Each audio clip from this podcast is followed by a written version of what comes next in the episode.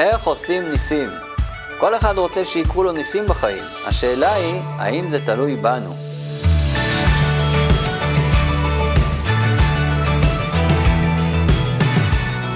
מה זה בעצם נס? בואו ננסה להבין רגע. נס זה כאשר בורא עולם מתערב בהתנהלות הטבעית של העולם ומשנה אותה. באמת, גם ההנהגה הטבעית מקורה ישירות מהבורא. הוא זה שמהווה את כל חוקי הטבע כל רגע מחדש. ואם הוא לא היה עושה את זה, הטבע היה מפסיק להתקיים. אבל אנחנו לומדים בתורת הסוד, בתורת הקבלה, שההשפעה של הקדוש ברוך הוא לעולם יורדת בשתי צינורות מרכזיים. יש השפעה טבעית ויש השפעה ניסית. בקבלה זה נקרא אור הממלא כל עלמין, האור שממלא את העולמות, זה קשור עם שם אלוקים בגמטריה הטבע, זה האור שמחיה את הטבע, ואור הסובב כל עלמין, האור שסובב את העולמות, זה קשור עם שם הוויה, י' כו' היה, הווה ויהיה כאחד, הדרגה האלוקית שלמעלה מהעולמות. אז יש הנהגה טבעית, שם הכל הולך לפי חוקי הטבע.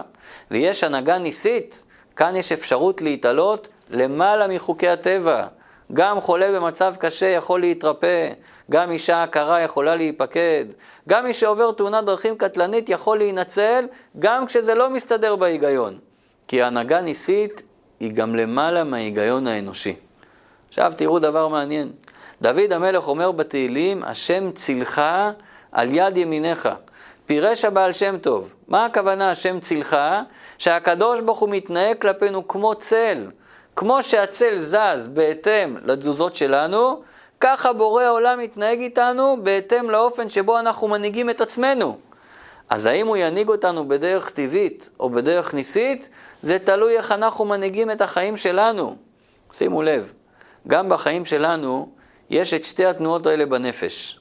יש הנהגה טבעית, אחד שחי חיים מסודרים, שגרתיים, כל דבר הוא בודק לפי ההיגיון והשכל, לא יוצא מעצמו, לא יוצא מהרגילות שלו, עושה מה שצריך, אבל לא מעבר לכך. גם בעבודת השם שלו, הוא מקיים את המצוות בגלל שהוא מבין אותם. אבל יש הנהגה ניסית.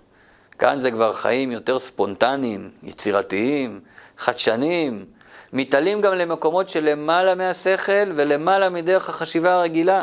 נותנים מעצמנו מעבר ליכולות הרגילות שלנו. לא עושים רק כי אנחנו מבינים. קודם כל עושים כי ככה הקדוש ברוך הוא מבקש. יוצאים מעצמנו בשבילו. וההנהגה איתנו מלמעלה היא בהתאם. כשאנחנו יוצאים מהטבע שלנו, מלמעלה משפיעים לנו ניסים למעלה מהטבע.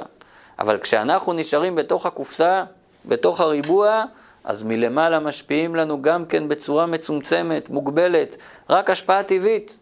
אז אם רוצים ניסים, צריך בשלב ראשון להתחיל לצאת מהקופסה. כשאנחנו נצא מהרגילות שלנו בשבילו, אז הוא יצא מהרגילות שלו בשבילנו.